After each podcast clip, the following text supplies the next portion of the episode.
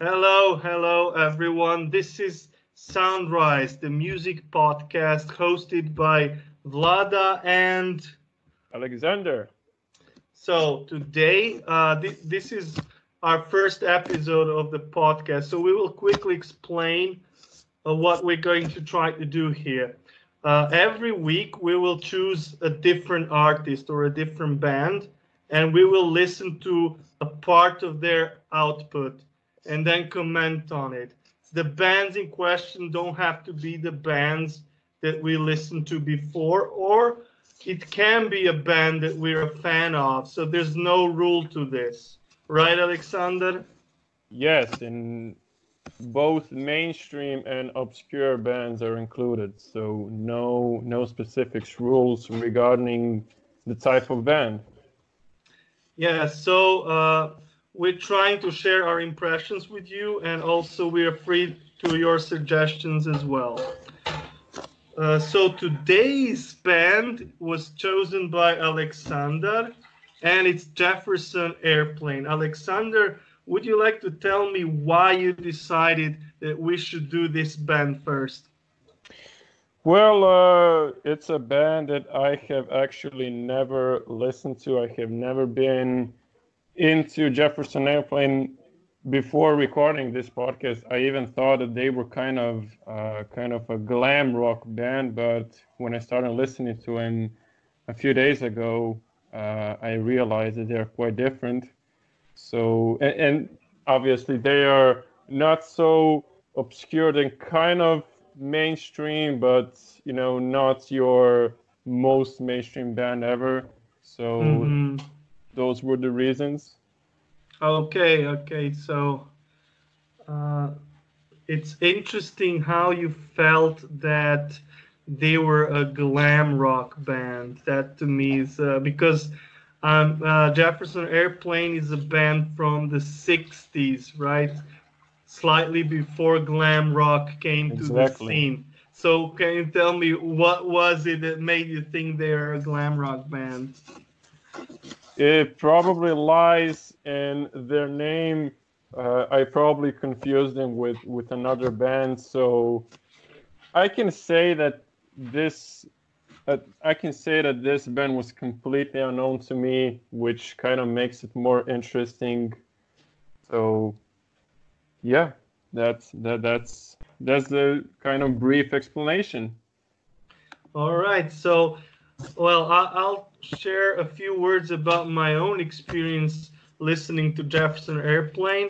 Of course, knowing that I'm a huge fan of the 60s rock, you can assume that I already listened to Jefferson Airplane before. Uh, but to be honest, uh, I never really stuck with them. You know, I, I liked some records. I think I listened to Surrealistic Pillow and another recording a live album.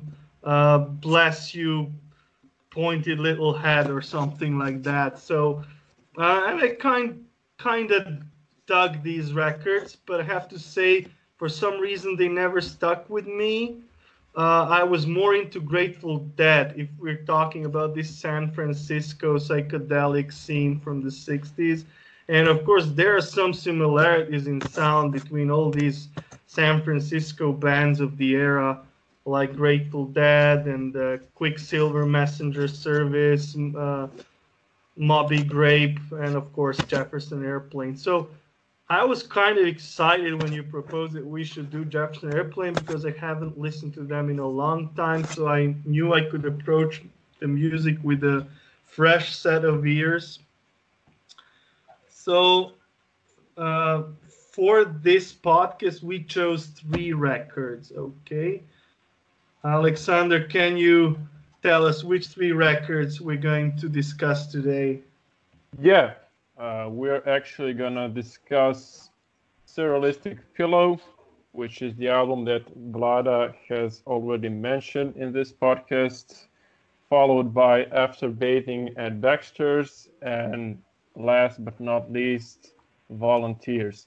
But Vlada, I would like to ask you before we start um, discussing Jefferson airplane, what is your impression and what do you, what do you think of the 60s music wise well as you know uh, as i already pointed out i'm a big 60s guy you know so while i do listen to music from all eras and i don't discriminate based on age i think the 60s music for me has a very special value i'm very emotionally attached to that era I can also say that I'm a bit biased in favor of the 60s music, uh, especially given that I truly became a music fan when I discovered the Beatles. That to me changed everything. When I was about 10 years old and I heard the Beatles for the first time, it was a huge revelation. So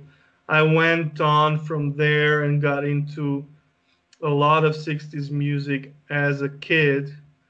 And there was a time when I wouldn't listen to anything past 1975, if you know what I mean. So basically, just wow. 60s and 70s music. So for me, um, there's something special to the sound these bands have because they were the pioneers in many ways. They you know they came from different musical backgrounds and then they blended their styles to create something new and original this is something that 60s rock bands have over everybody else because you know like even today when we discuss jefferson airplane you know these guys they came from folk music or maybe from jazz and blues they combine these influences, but they also created new forms. And I think that's what's most exciting about right. bands like this. You know, it's something they're true pioneers. And I think in the 60s, uh, th- things weren't as polished. You know, you had to have that ta- talent you had to make it based on your talent and nothing else. So this is why I feel 60s in some ways might be the best decade in the history of popular music. That's a strong statement right there. Yes, and uh, of course, it's the kind of statement that may be purely subjective, but I just can't deny the emotional connection that I have with the 60s rock music. But yeah. how, how about you? Are you into 60s rock? Well, not as much as you are, but I have to point out that uh, some of my favorite bands were active in the 60s, especially in the late 60s. And I can't, you know, I can't help but say the Stooges and the Doors, one of my all-time favorite bands. Mm. There's just something special about it, a special kind of sound, which is pretty raw, but it, it doesn't sound. It doesn't really sound cheap. It, it really sounds high tech in a way, but still it has that rawness and that mm-hmm. power and punch that you don't really hear in uh, in some other types of music. I would say. Mhm.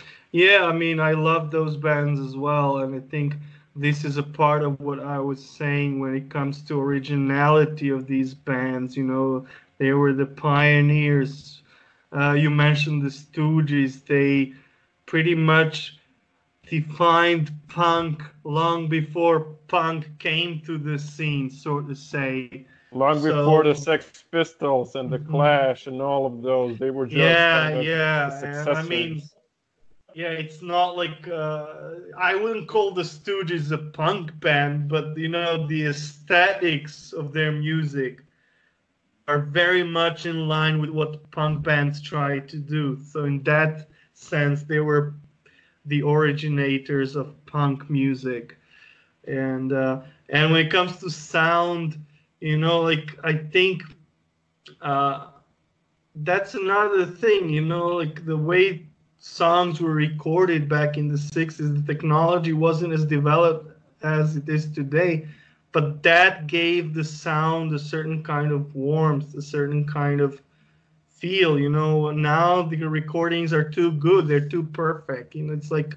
when you listen to the drum sound and you nowadays you can literally hear the dust on the drums basically and that that sounds a bit off to me you know i like this kind of organic sound of the 60s where like all the instruments blend together especially before people started recording in stereo so everything would just blend together and give it a special kind of feel. It was the sound that comes right you know from the from the amp mm-hmm. basically. Yeah yeah yeah i think so. No no polishing or, or anything. But let's get into uh, jefferson airplane All so right. obviously the first record that we're going to talk about is surrealistic pillow uh, obviously it was released in 1967 uh, it featured their uh, female vocalist for the first time. She she came to the band a little bit um, later. Uh, she is called Grace Slick, and I yes. do find something special about her vocals. But uh, okay, yeah, I, am gonna, you know, I'm gonna give you the microphone back, and can you give us your thoughts about this album, Surrealistic Pillow? Okay, so uh, yeah, you mentioned Grace Slick, and she's, uh, you know, in in many ways, she's considered a a front man of this band, not the front man, a front woman, of course, and um, but I, I, I know that she's not an actual leader of the band here, but definitely in in many people's eyes the key member because of that energy she brought with her vocals. Um, what I think, well, I I have to say that the first time I listened to this, which was a long time ago, I really liked it, but I didn't find it very special. Like I enjoyed it, but I didn't really go back to it. But now I really, really enjoyed it. The second time I started to hear things that I don't think I heard the first time I listened to it, like 15 years ago. And uh, what I really love about it is the folky vibe. You know, it's um, there is a oh, lot of a, a, a lot of acoustic guitars, and they give it this kind of dark mystical sound and yes. then you know the electric guitar is used in a way that gives color to these songs and it just creates this fantastic atmosphere where um, it draws you in you know and another aspect to this are the vocals because yeah you have Grace Slick but you also have other guys and they often harmonize or sing together in, in this very folk music way, similar to the Byrds, I guess. Uh, and I really dig that sound. To me, uh, what really sets Jefferson Airplane apart from many other psychedelic bands of the era is that the songs seem to be very well thought out. You know, they're not just trying to to get this psychedelic sound. They they want the psychedelic sounds to enhance the song that's already fully formed, that's already there, uh, as a full-blown song that could work very well in a much uh, simpler arrangement. That's what I really loved about the record. I can agree on most on most uh, parts, especially the folk vibe.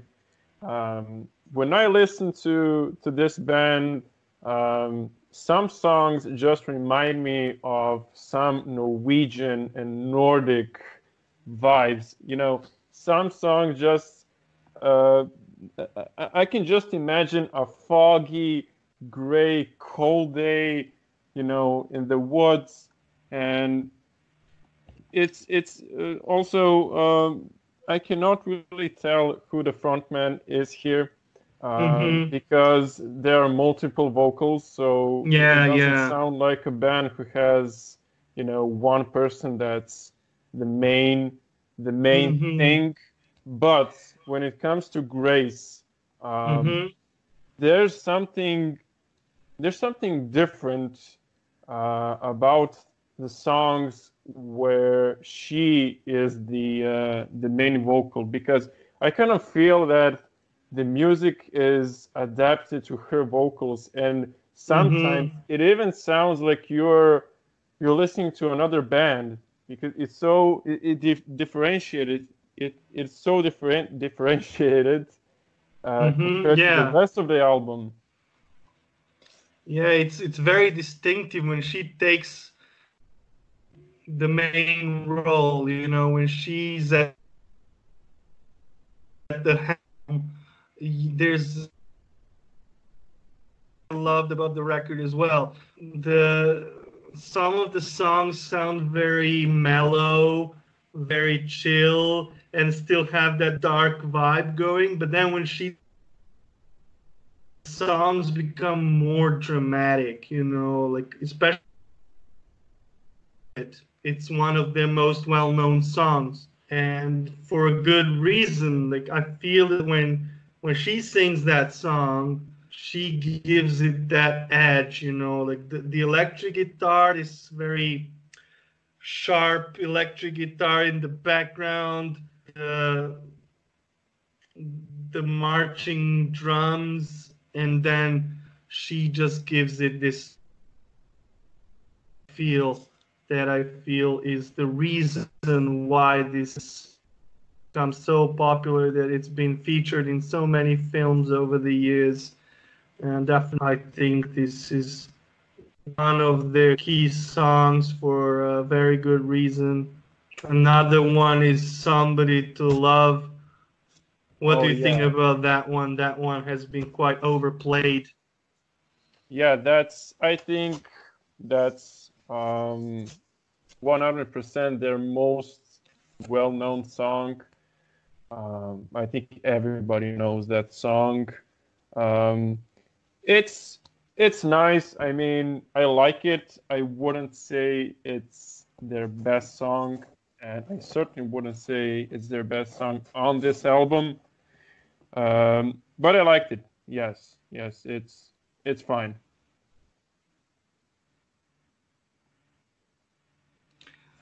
Yeah. So uh, it's I think it's the song everyone knows, or at least people used to know it. I don't know if it's still that popular. Uh, but to me, while it's a good song, there's no doubt about it.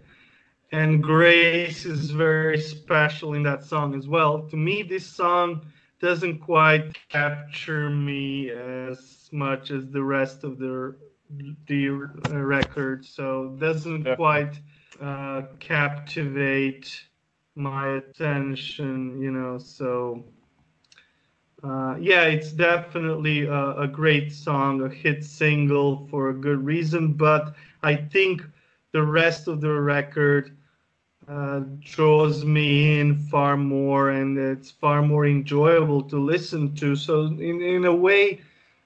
Um, I think this song doesn't quite fit in with most of the record, but on oh, its that... own right, it's a good song.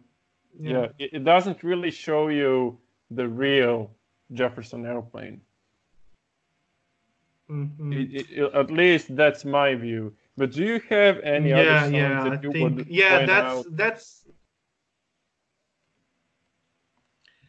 yeah, that's usually how it goes with uh, most bands that have one or two universally known songs they don't really come to represent that band you know but people mistake that song for what the band sounds like and while in case of somebody to love it does really sound faithful to jefferson airplane's uh, musical direction it still it still doesn't quite capture what they're really about.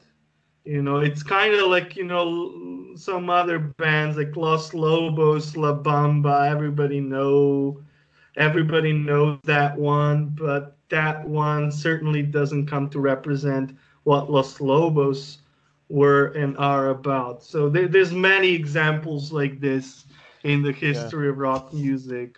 You can never okay. base your opinion on a band. You know, you, you can never have the the complete impression based on just one song. hmm Yeah, I agree. It's like you need to um, not just one, but usually people pass judgments on the band based on uh, a single album that they listen to or a few hit songs that they listen to. Uh, and, and, you know, that's really not the way to go about it because a lot of bands have had different stages in their careers where they would have completely different sounds or different lineups.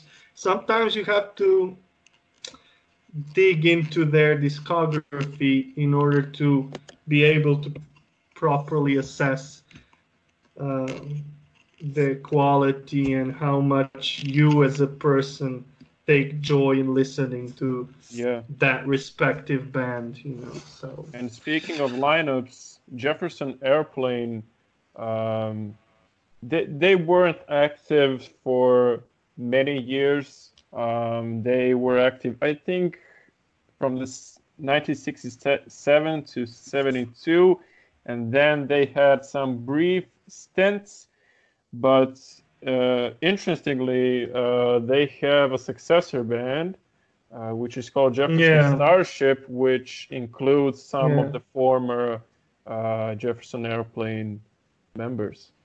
Yeah, it's. Uh, I mean, essentially, it's Jefferson Airplane, just under a different name, because it does have some of the key members, you know, like Marty Balin and uh, Grace Slick and uh, doesn't have the guitar player though, Jorma uh, Kaukonen. Uh, yeah, it's Finnish, so I'm not sure I pronounced this the right way, but yeah, to me, that guy, that guy is the star. I have to say, for me, that guy is the star of these recordings that we listen to. His guitar work to me is just incredible. It gives the band. Uh, it elevates the band's sound, you know, from this nice, pleasant, folky band to a, an electrifying force of nature. Basically, that's how I would describe it. And well I love listening, love listening to his contributions. And um, he went on to form a band called Hot Tuna, which I also listened to in the past. It quite a good blues rock band, very rootsy, bit different from Jefferson Airplane, but also in, in its nature, it's a jam band. You know, Jefferson Airplane were also a jam band, which you may not conclude from all these studio recordings, even though there are some songs where they go on into extended jams yeah. But live, they would jam, they would go into 10, 15 minute improvisations, similarly to Grateful Dead and other of their San Francisco peers. So this guy's the guy who brought in that jam element to the band. Not to underestimate the musicianship of the rest of the band. I think they all sound fantastic in these albums. Uh, w- would you agree with that? Yeah, uh, especially uh, in regards to live recordings, because these albums that we're gonna discuss today, um, they feature some uh, live recordings, and I found them quite amazing. Uh, sometimes oh, yeah. better than the studio versions. Yeah, yeah, like the bonus tracks. I have to say that I personally didn't really listen to uh, a lot of bonus tracks here.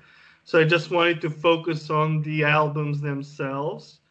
But yeah, uh, from what I heard, yes, definitely, this is a live band. You know, at, at, in that era, this was a band that was worth seeing live. That was that could truly shine in the live setting, while the studio setting was more there, you know, to properly record the songs and uh, just um, to basically draw fans in for the live experience. Okay, so uh, is there any song here on this record, Surrealistic Pillow, that you would single out? Well, um, well, it's not an easy question to be honest, because there are plenty of good good tracks. I was quite impressed with this album, but uh, I would pick Embryonic Journey. Oh, interesting. That's uh, an instrumental track. Yes, it is. And what I liked about this track is that it was it sounded to me kind of relaxing, refreshing. It reminds mm-hmm. me of springtime, which uh, obviously we cannot uh, enjoy as much uh, because uh, as we sit here and record, there's some um, dangerous cir- circumstances that we're facing. So um, yeah, I-, I can single out that one and also Plastic Fantastic Lover, which is I think also featured in some of the of the other albums. Uh, I think it was a live version, but uh, yeah, those two are probably mm. my top two songs from this album. All right. So which one should we play first? Well, let's let's start with Plastic Fantastic Lover. All right. Okay, let's listen to it and then we will discuss our impressions on this one. Go.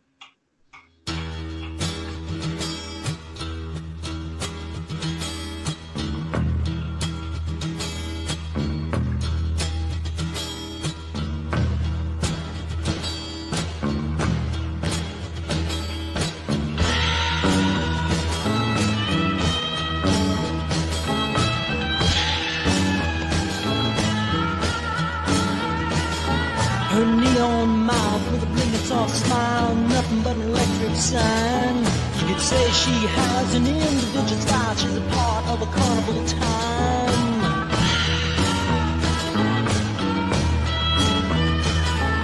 Super seal lady, chrome colored clothes you wear, cause you have no other. But I suppose no one knows you're my plastic, fantastic lover.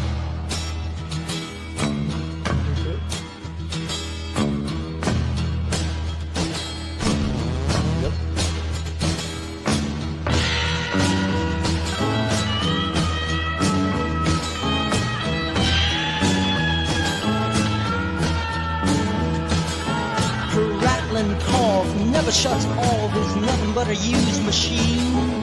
Her aluminum finish, slightly diminished, is the best I ever have seen.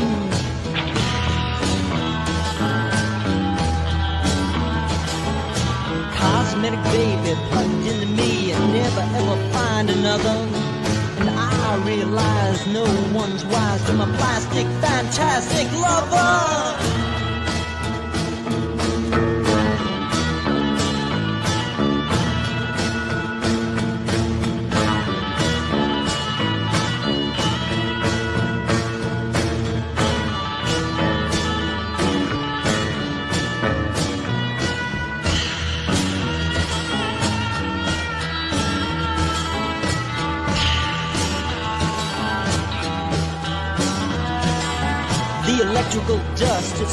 Starting to rust her trapezoid thermometer taste. All the red tape is mechanical rape of the TV program waste.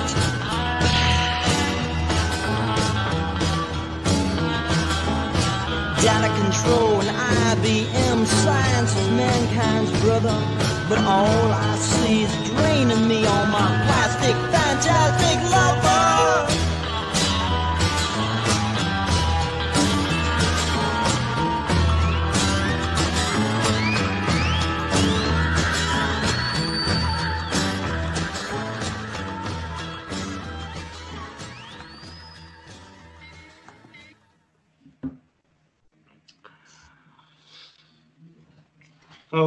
Okay, go. so so quite a track. I think this one is really punchy. It's very short, very catchy, extremely catchy. Like if if you listen to this record for the first time, I reckon this is one of the songs that might stuck with you, that might stick with you. Yeah, and it actually reminds me of some movies. It, it sounds like a song that's kind of preparing you for the dra- the dramatic part of the of the movie. That's like preparing you for something spicy.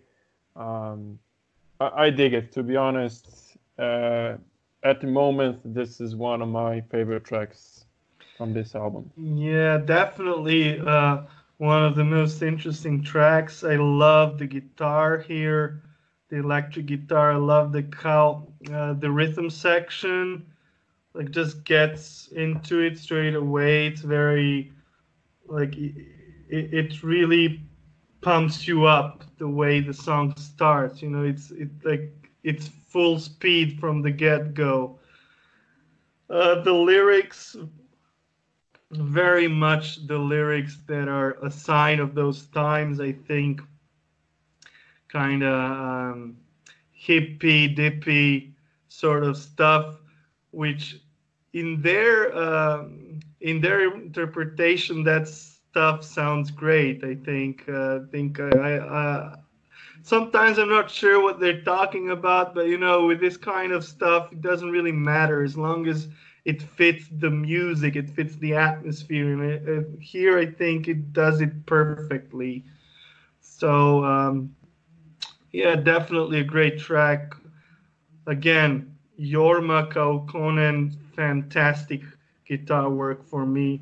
Just love it. So, what rating would you give this album? Oh, this one I definitely think nine out of ten for this one. It's a very strong album in in my opinion, and it's a classic album for a good reason. Uh, this is the one that people go to if they want to start listening to Jefferson Airplane. This is they'd rather go to something like this than start with some kind of compilation of their best hits. And and this album has their two most famous songs, but it does offer so much more than that. Um, and you know, I was talking about the atmosphere that they're able to create.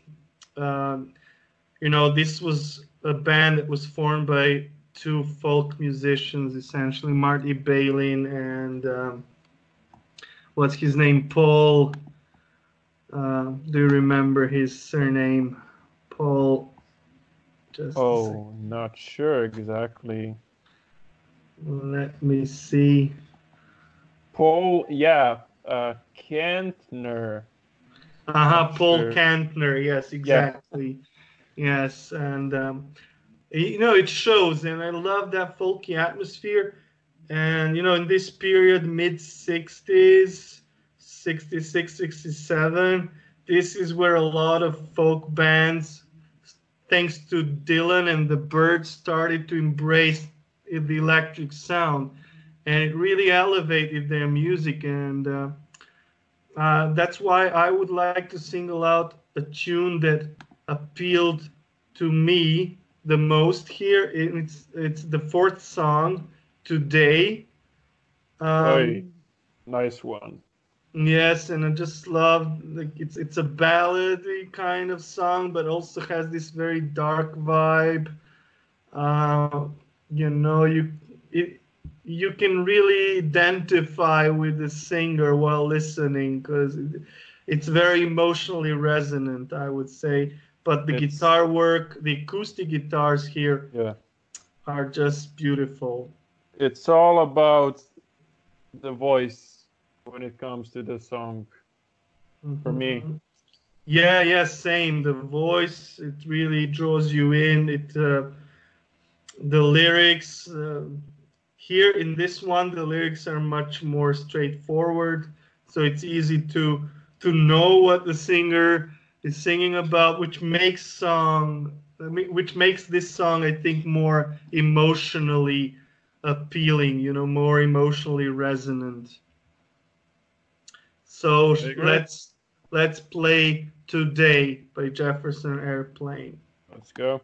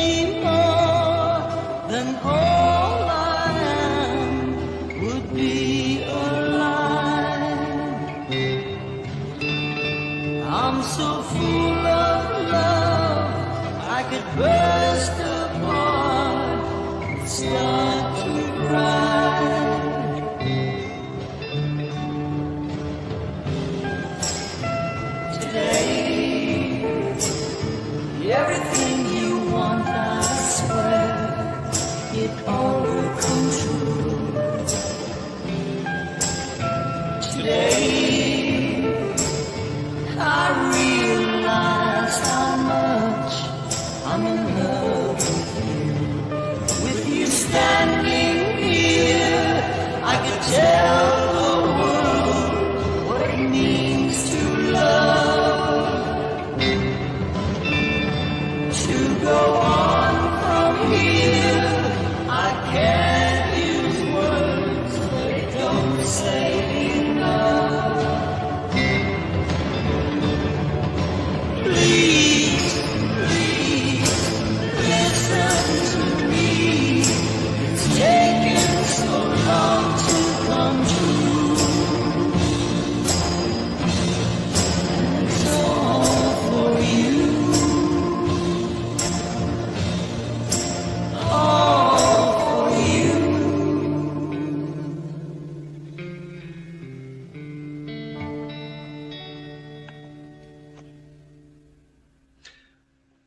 Okay, so Aleksandar, what do you think about this one? Uh, I'm pretty amazed with this one. What a song! What a song! That's that's what I would say. Um, as I mentioned, it's all about uh, the vocals and the intro as well. Mm, yeah, the intro to me is mesmerizing because like you know from from the moment those uh, electric guitar notes come in you know you're in for a treat. It's like i love that kind of vibe. Um, uh, very san francisco vibe. Like i heard this kind of vibe on grateful dead records as well.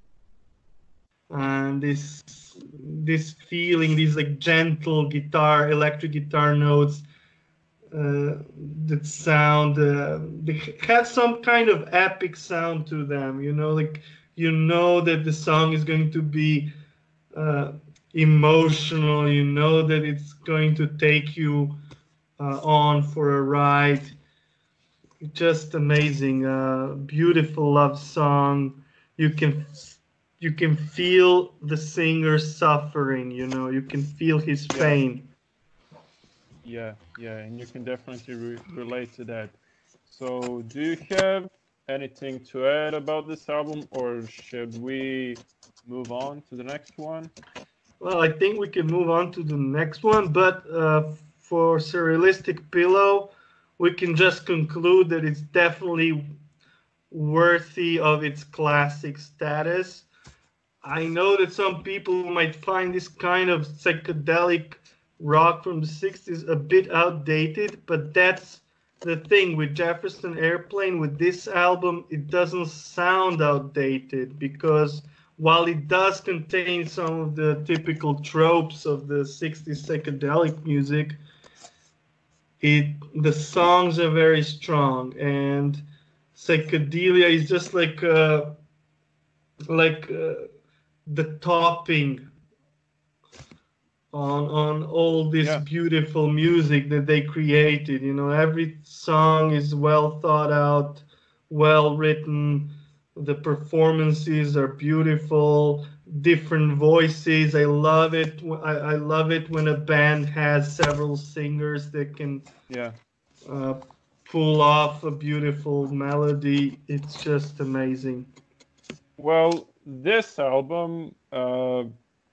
it does sound old, and don't don't get me wrong, I'm not saying that's a bad thing, but compared to the rest of the albums, uh, it, it does sound a bit, well, let's say outdated. Um, but overall, it's a very good album. Um, I would give it an eight out of ten. So I- I'm not really a nine out of ten like you. So an eight would be a perfect rating for, Yeah, for this um, album from my side. and it's also a fair rating i guess. Yeah so okay then we we can move on to after bathing at baxter's their third record. So surrealistic pillow was their second album and the first one with grace slick. And this one is their third record and um, i like this one too. But i have to say uh, it didn't quite stick with me like the previous album. I feel like I need a few more listens to fully grasp this record. Uh, what do you think? I will have to uh, agree with that one because um, it, it, it sounded kind of different. It sounded new. And Mhm. e- even though it was released the same year as uh, Surrealistic Pillow, it was quite different. And yeah, absolutely spot on with that. Uh, I would have to give this one a listen a few more times. So it, it didn't quite have that impression. Uh, I don't have a specific kind of description of this album. Uh, so no, no huge uh, emotions from from my side regarding this album.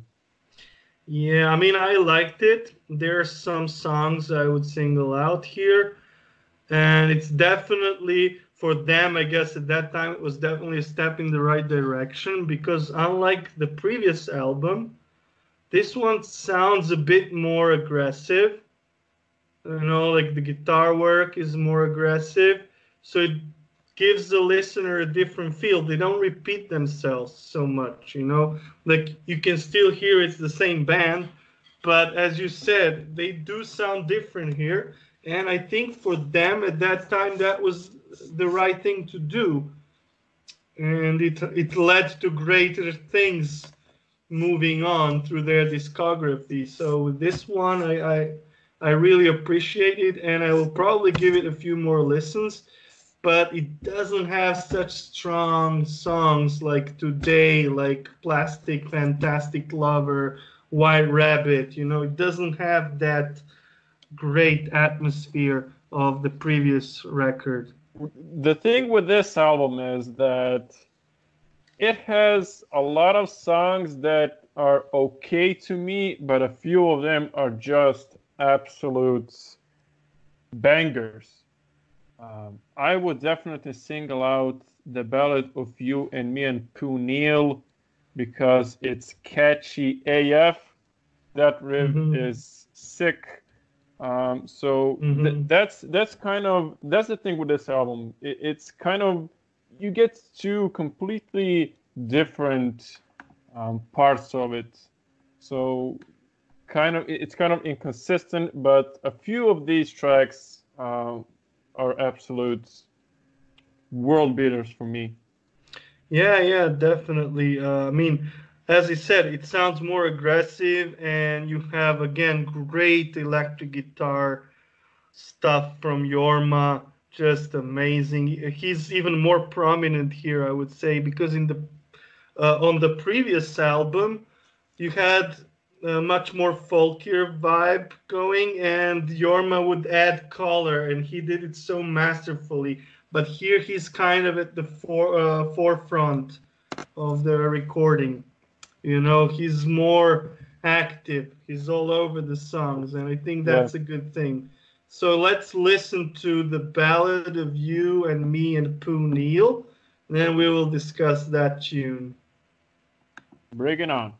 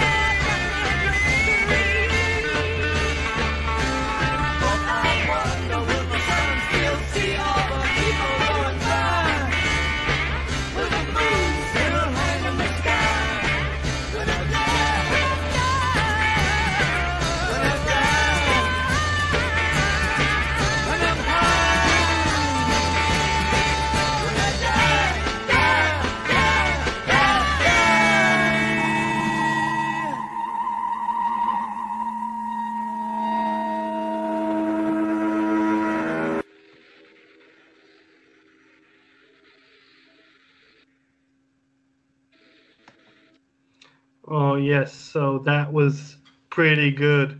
Magnificent.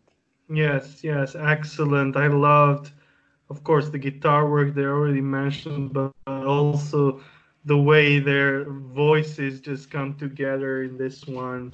You know, uh, Grace, uh, everyone else, Marty. Uh, I don't know. I'm not quite sure. Um, I can't really differentiate the male voices so well because I'm not so familiar with the band. But I love the way everyone sounds here. Yeah, yeah. There's something groovy, forceful, and punchy about this song, and as you have already said, it, it probably it was probably uh, their new kind of their new brand of sound. Uh, yeah, I mean, I mean, it does harken back to the previous album a bit, but it's like I feel this album is more energetic. It's more like the the songs are more they're kind of punchier. Yeah, definitely. Mm-hmm. And a very nice start to the record. You know, excellent song to open yeah. the the album. And I think then the the song that follows, a small package of value, will come to you shortly. Rather uh, funny name is like some kind of psychedelic collage, you know, like a bit of a lot lots of psychedelic sounds and then it moves on in a similar direction like the that first opening song. Uh, another song that I found interesting is Two Heads, which is near the end of the album. Especially, I was even uh, reading the lyrics, trying to to decipher what they might mean. Uh, I think the song has some kind of, uh, I think it might have some kind of ecological uh, theme going, but it's very hard to tell. But I really like the song itself. A prime example of the 60s psychedelia. What, what do you think about this one? Well, to be honest with you, I cannot recall the exact sound, so um, let okay. me let me get you back with my comments after after listening to. Okay, so it's two heads like Jefferson Airplane. One, two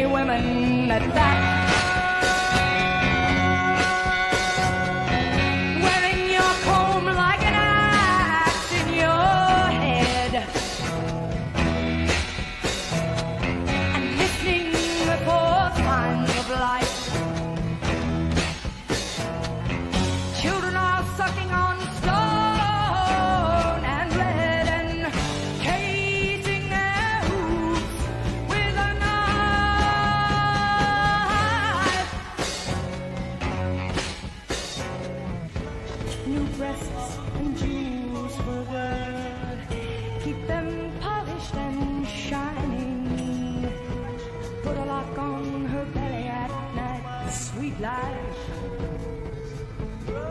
but no child of mine.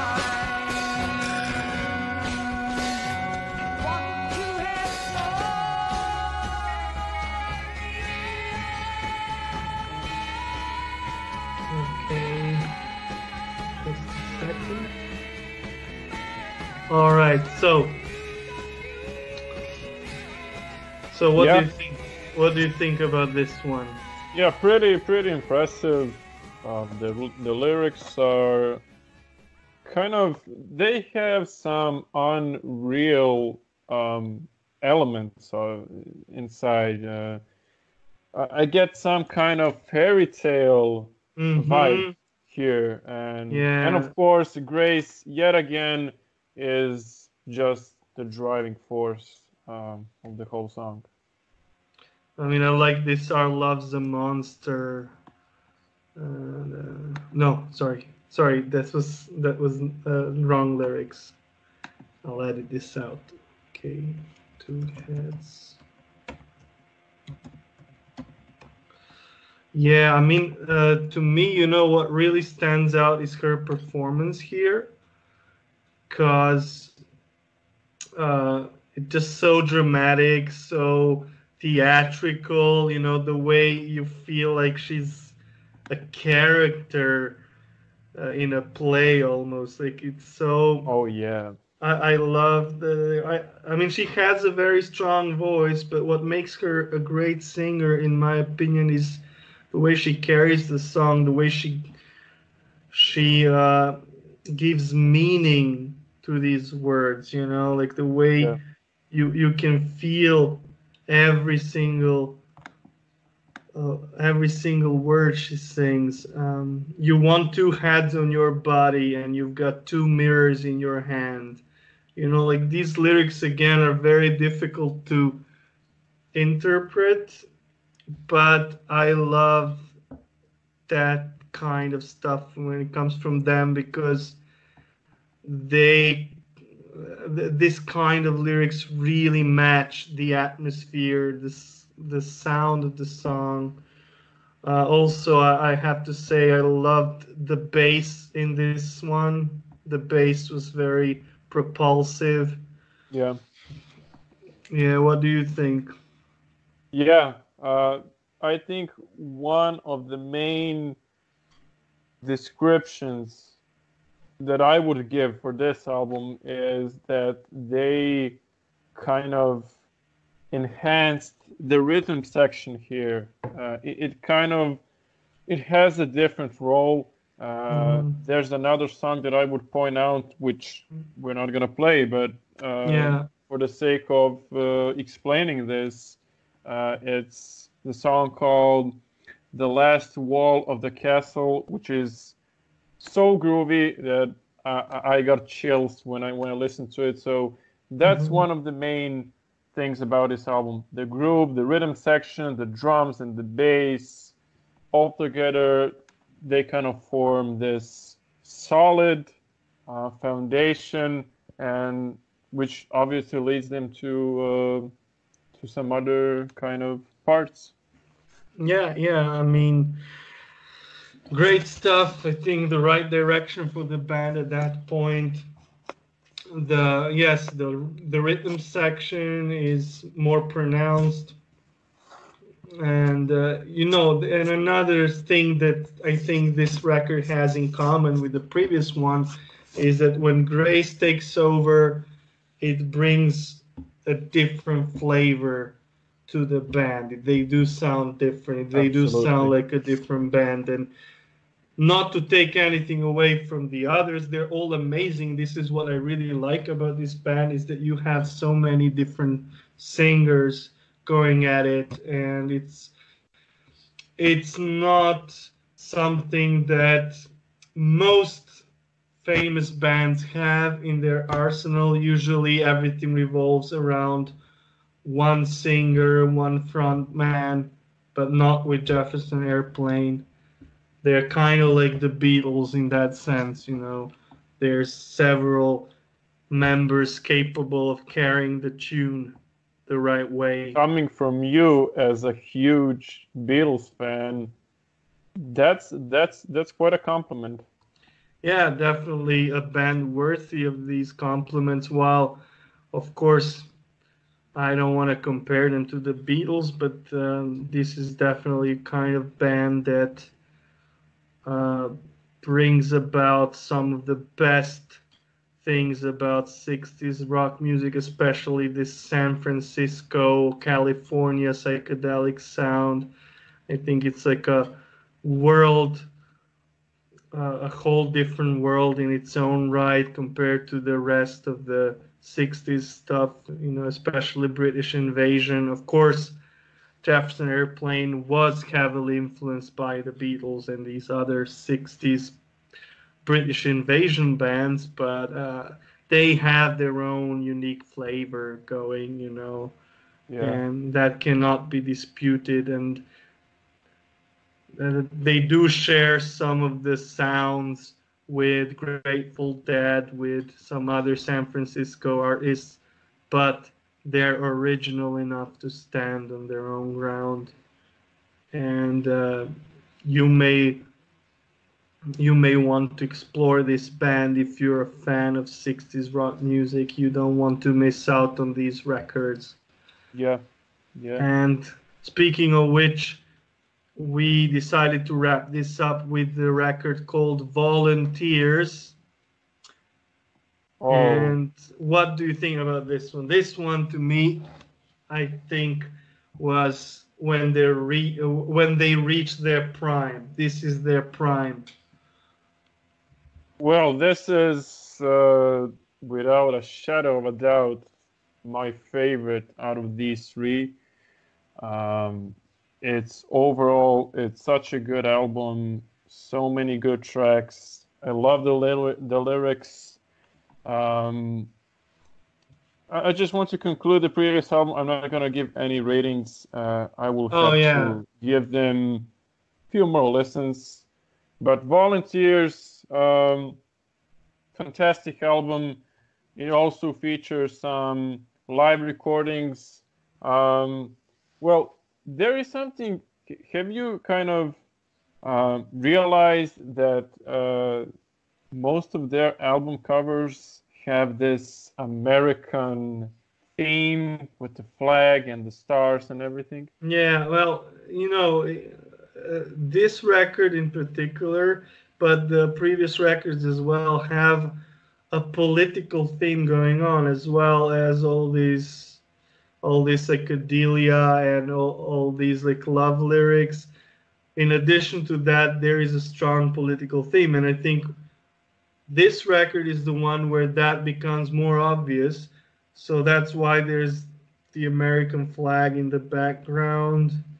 And of course i think it's um, it's a message from the band about what american american values should be you know in especially as a response to what was going on at the time you know vietnam and young people being sent away to a foreign land getting killed basically uh, for the interest of the rich and powerful politicians.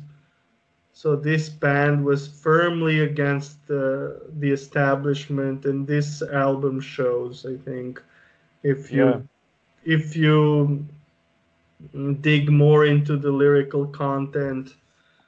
And, Yeah. uh, there was also uh, something I read about the name of the record, Volunteers, that it was uh, let me check that. It was a reference to Volunteers of America, an organization that was active at that time. Uh, just a moment, I have to look this Yeah. up. Well, actually, the homonymous song, uh, obviously the Mhm. song with the same name, Volunteers. Um, if you pay attention to the lyrics, you will quite get the point of this album. It's pretty straightforward, so you'll have no doubts about it. Uh, if you wonder, if you get to that point of wondering what this album is all about. Yeah, yeah. Okay, so here, um,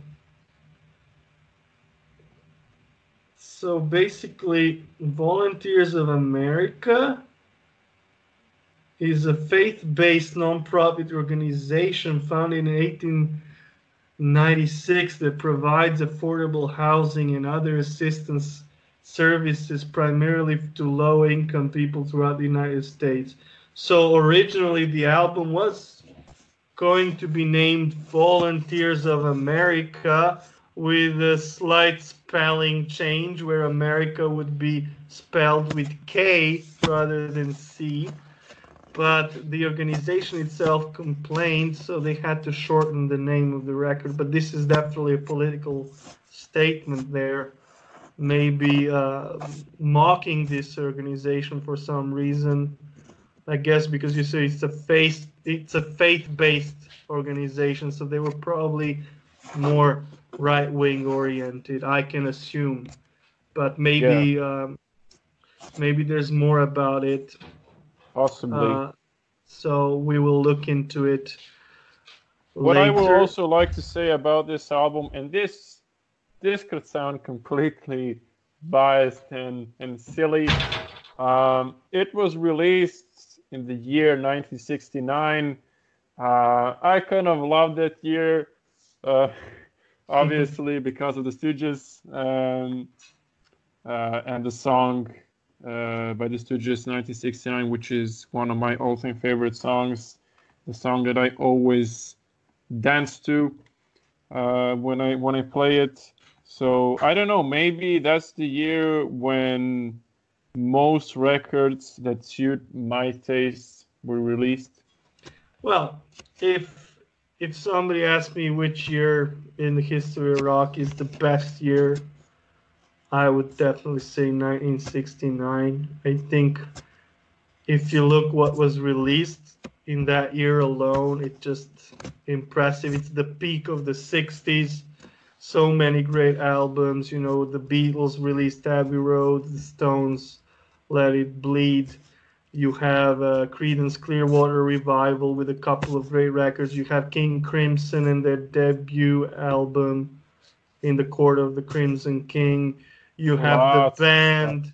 You have like this uh, a very long list of classics. The Stooges, their debut record. So uh, this year was in many ways a turning point for rock music, because another just like 90s 1967 was similarly important, I think, but uh, 69 had more great records overall. That's at least my subjective opinion. Yeah, yeah. Okay, uh, would you so, like to pick some tracks from this album? Yes, so just give me a second.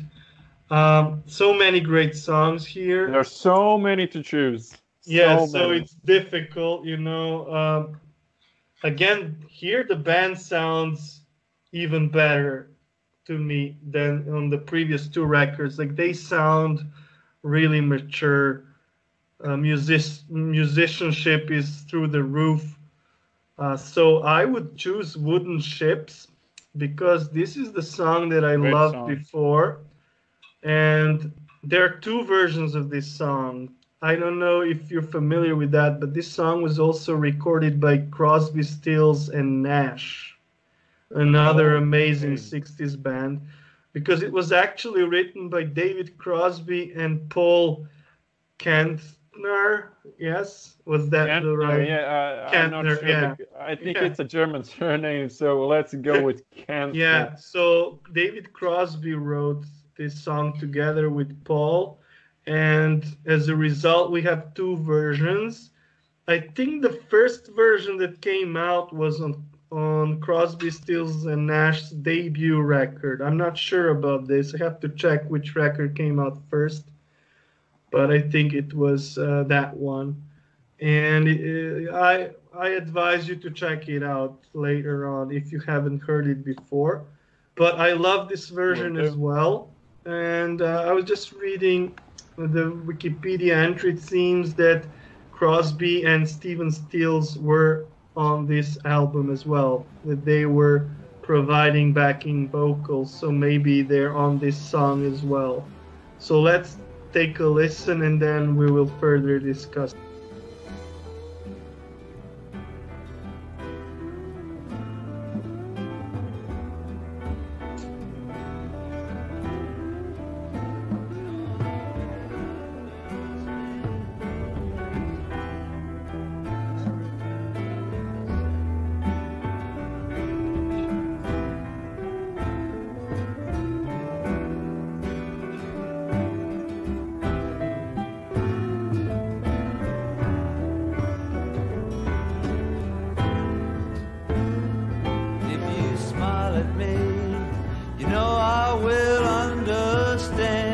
because that is something everybody everywhere does in the same way.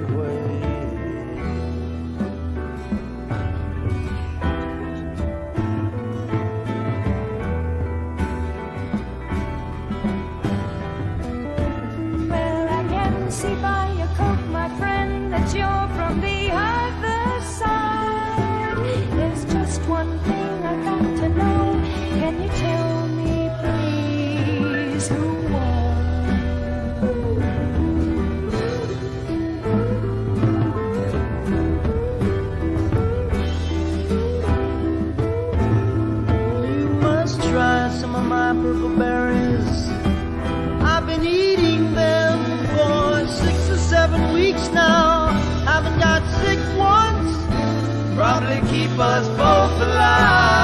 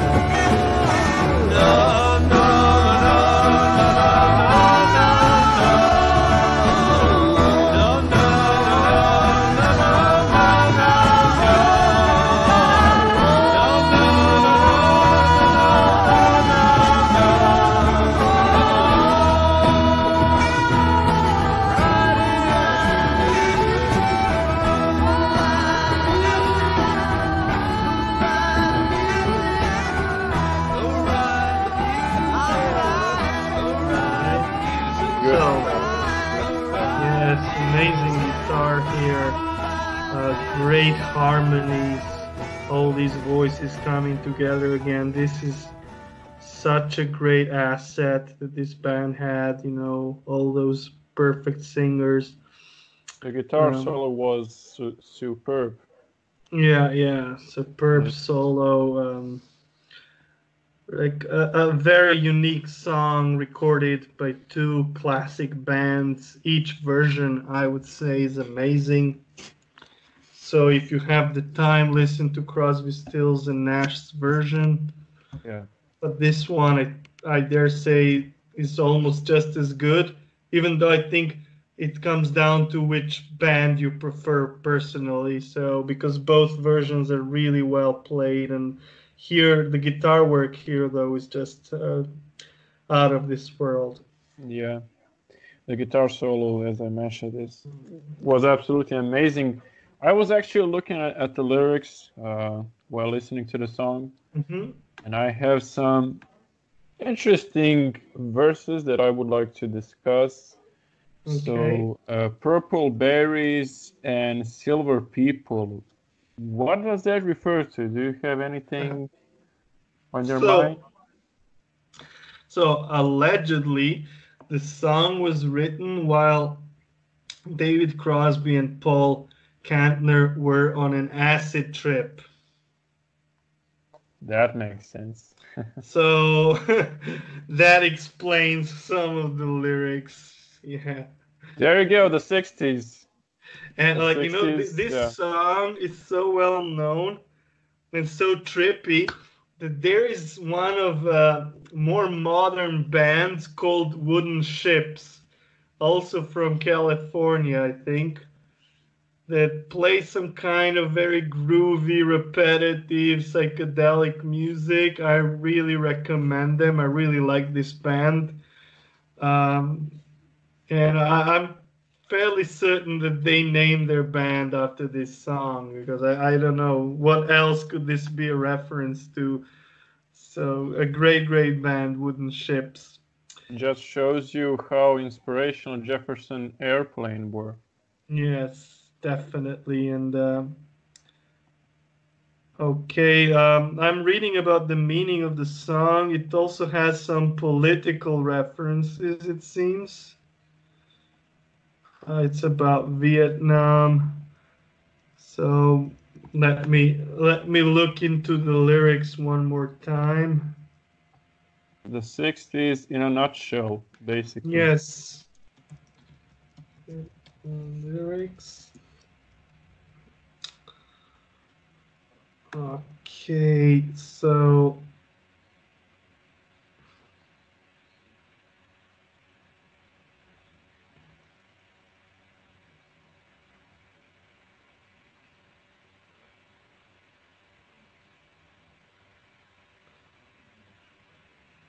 Mm, Yeah, interesting. Wooden ships on the water, very free and easy. Easy, you know the way it's supposed to be. Silver people on the shoreline, let us be talking about very free and easy. So, um, and then you have, as a contrast, here horror grips us as we watch you die. So this is definitely about the war Mm, All we can do is echo your anguished cries.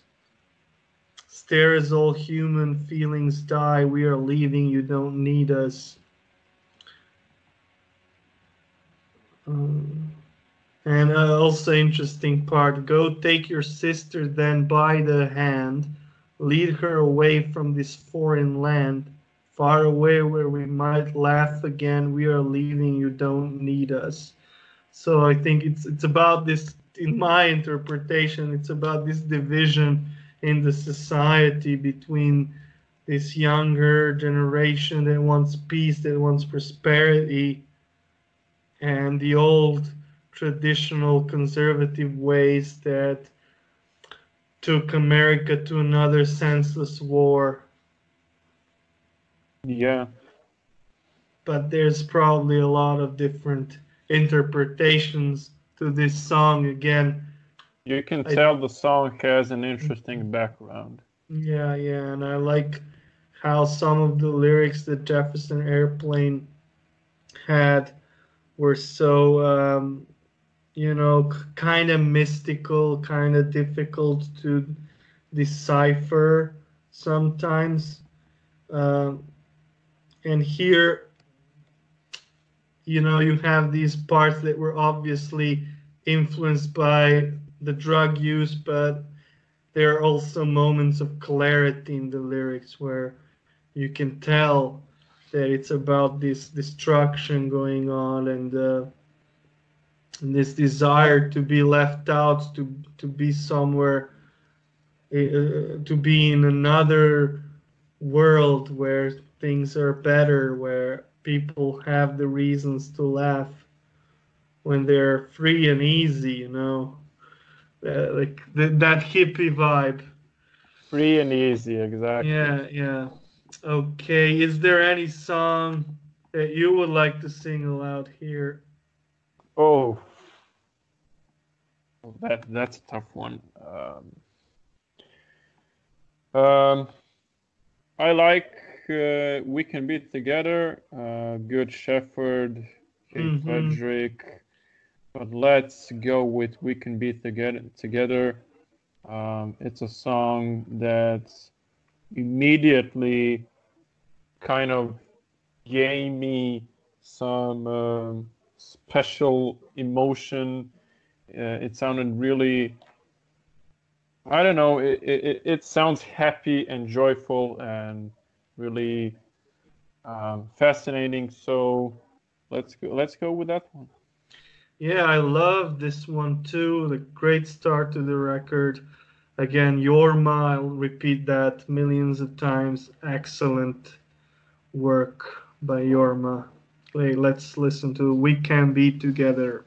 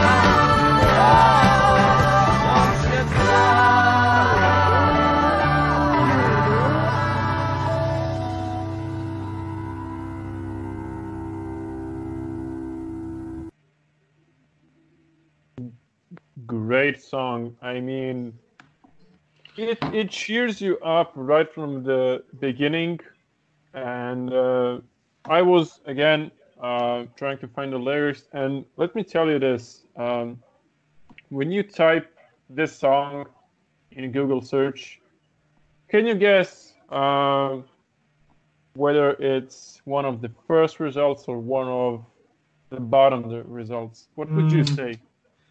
I I hope it's one of the first results. It's a rock bottom.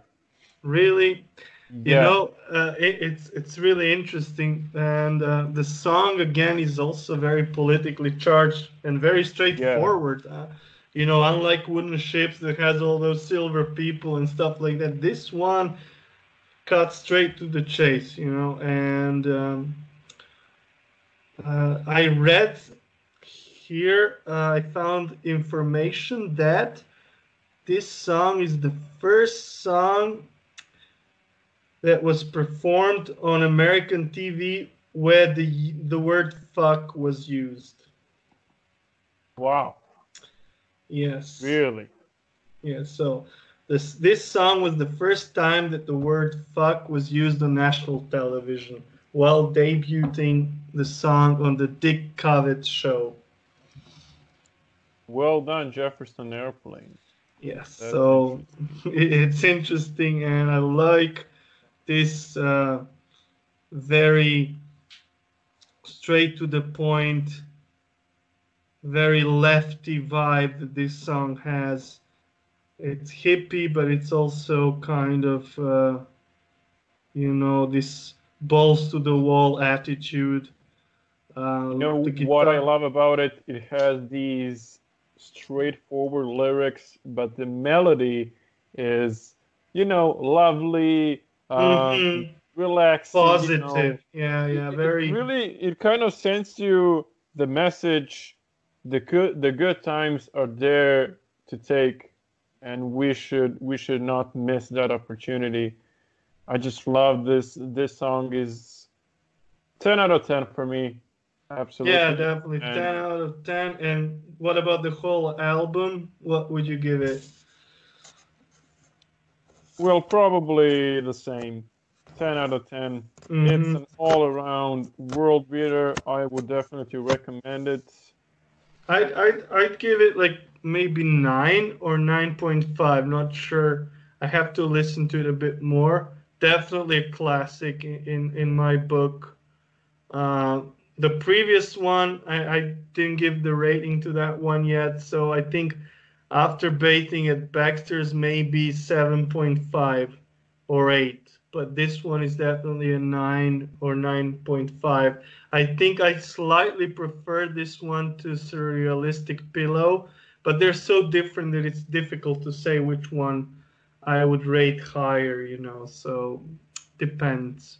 But Yeah. definitely these two albums, I think I will be revisiting them more in the future.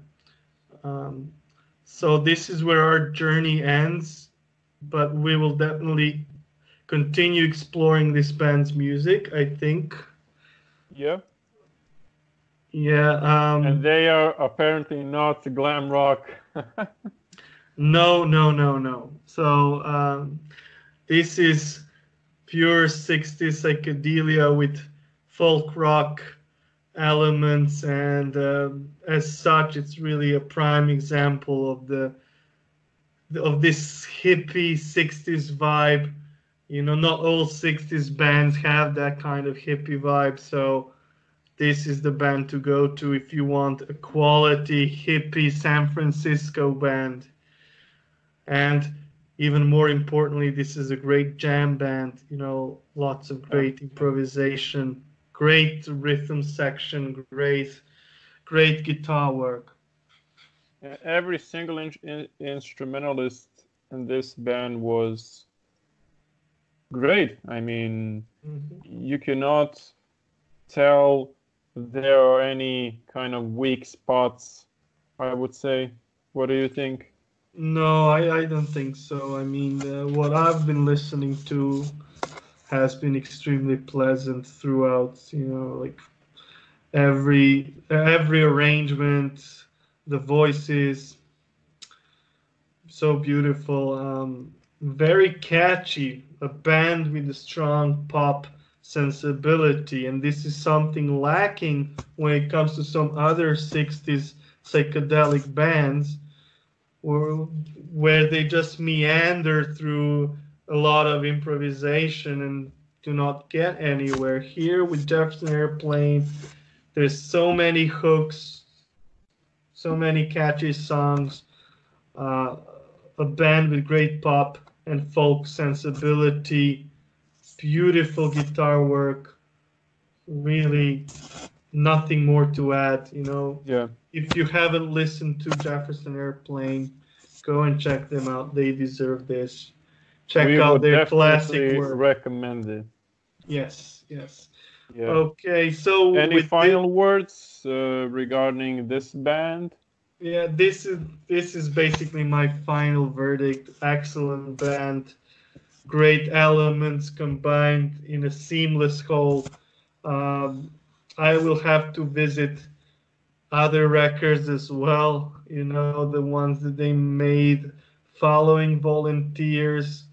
Uh, also, Jefferson Starship. I'm kind of curious about them, even though I know that they kind of went commercial in the 80s, which is a whole different story, you know, with this typical synthesizer sound and Yeah, But, new uh, wave and other stuff. Yeah, yeah. But uh, you know what else is interesting is that I have a, an acquaintance, a friend, who actually saw uh, Jefferson Jefferson Starship live some, I guess, 10, 15 years ago, uh, with a singer that wasn't Grace Slick, but a new singer. But I think Paul Kantner was there and maybe some other members and he said that he was quite impressed. So even in these later reincarnations, they still had it, I guess, uh, as musicians. Yeah. Yeah, Jefferson Starship is active nowadays. I mean, they are still They are. Yeah, yeah, they have Mhm. been around since 1972, I think. So there's still a Yeah. chance to to kind of listen to these guys live, which which would be a pretty good investment, if you ask me. Yes, definitely. Yeah, it says they're still active. I don't know who who's in that lineup because I think some of the band members might be deceased. But yeah, definitely worth checking out. Yeah. Okay, so with this, we will finish today's episode, and we'll we'll talk more about more music to come in the following weeks. yeah thanks thanks for uh, listening to us uh, as you all know like share and subscribe. Uh, spread the word. Uh, we are two music geeks that love exploring new stuff and both new and old stuff and everything in, in, in between. So we are now concluding our podcast with a recommendation for jefferson airplane and we'll see what we will be listening to in the next episode. Yes, so bye and have a have a nice day everyone. Goodbye.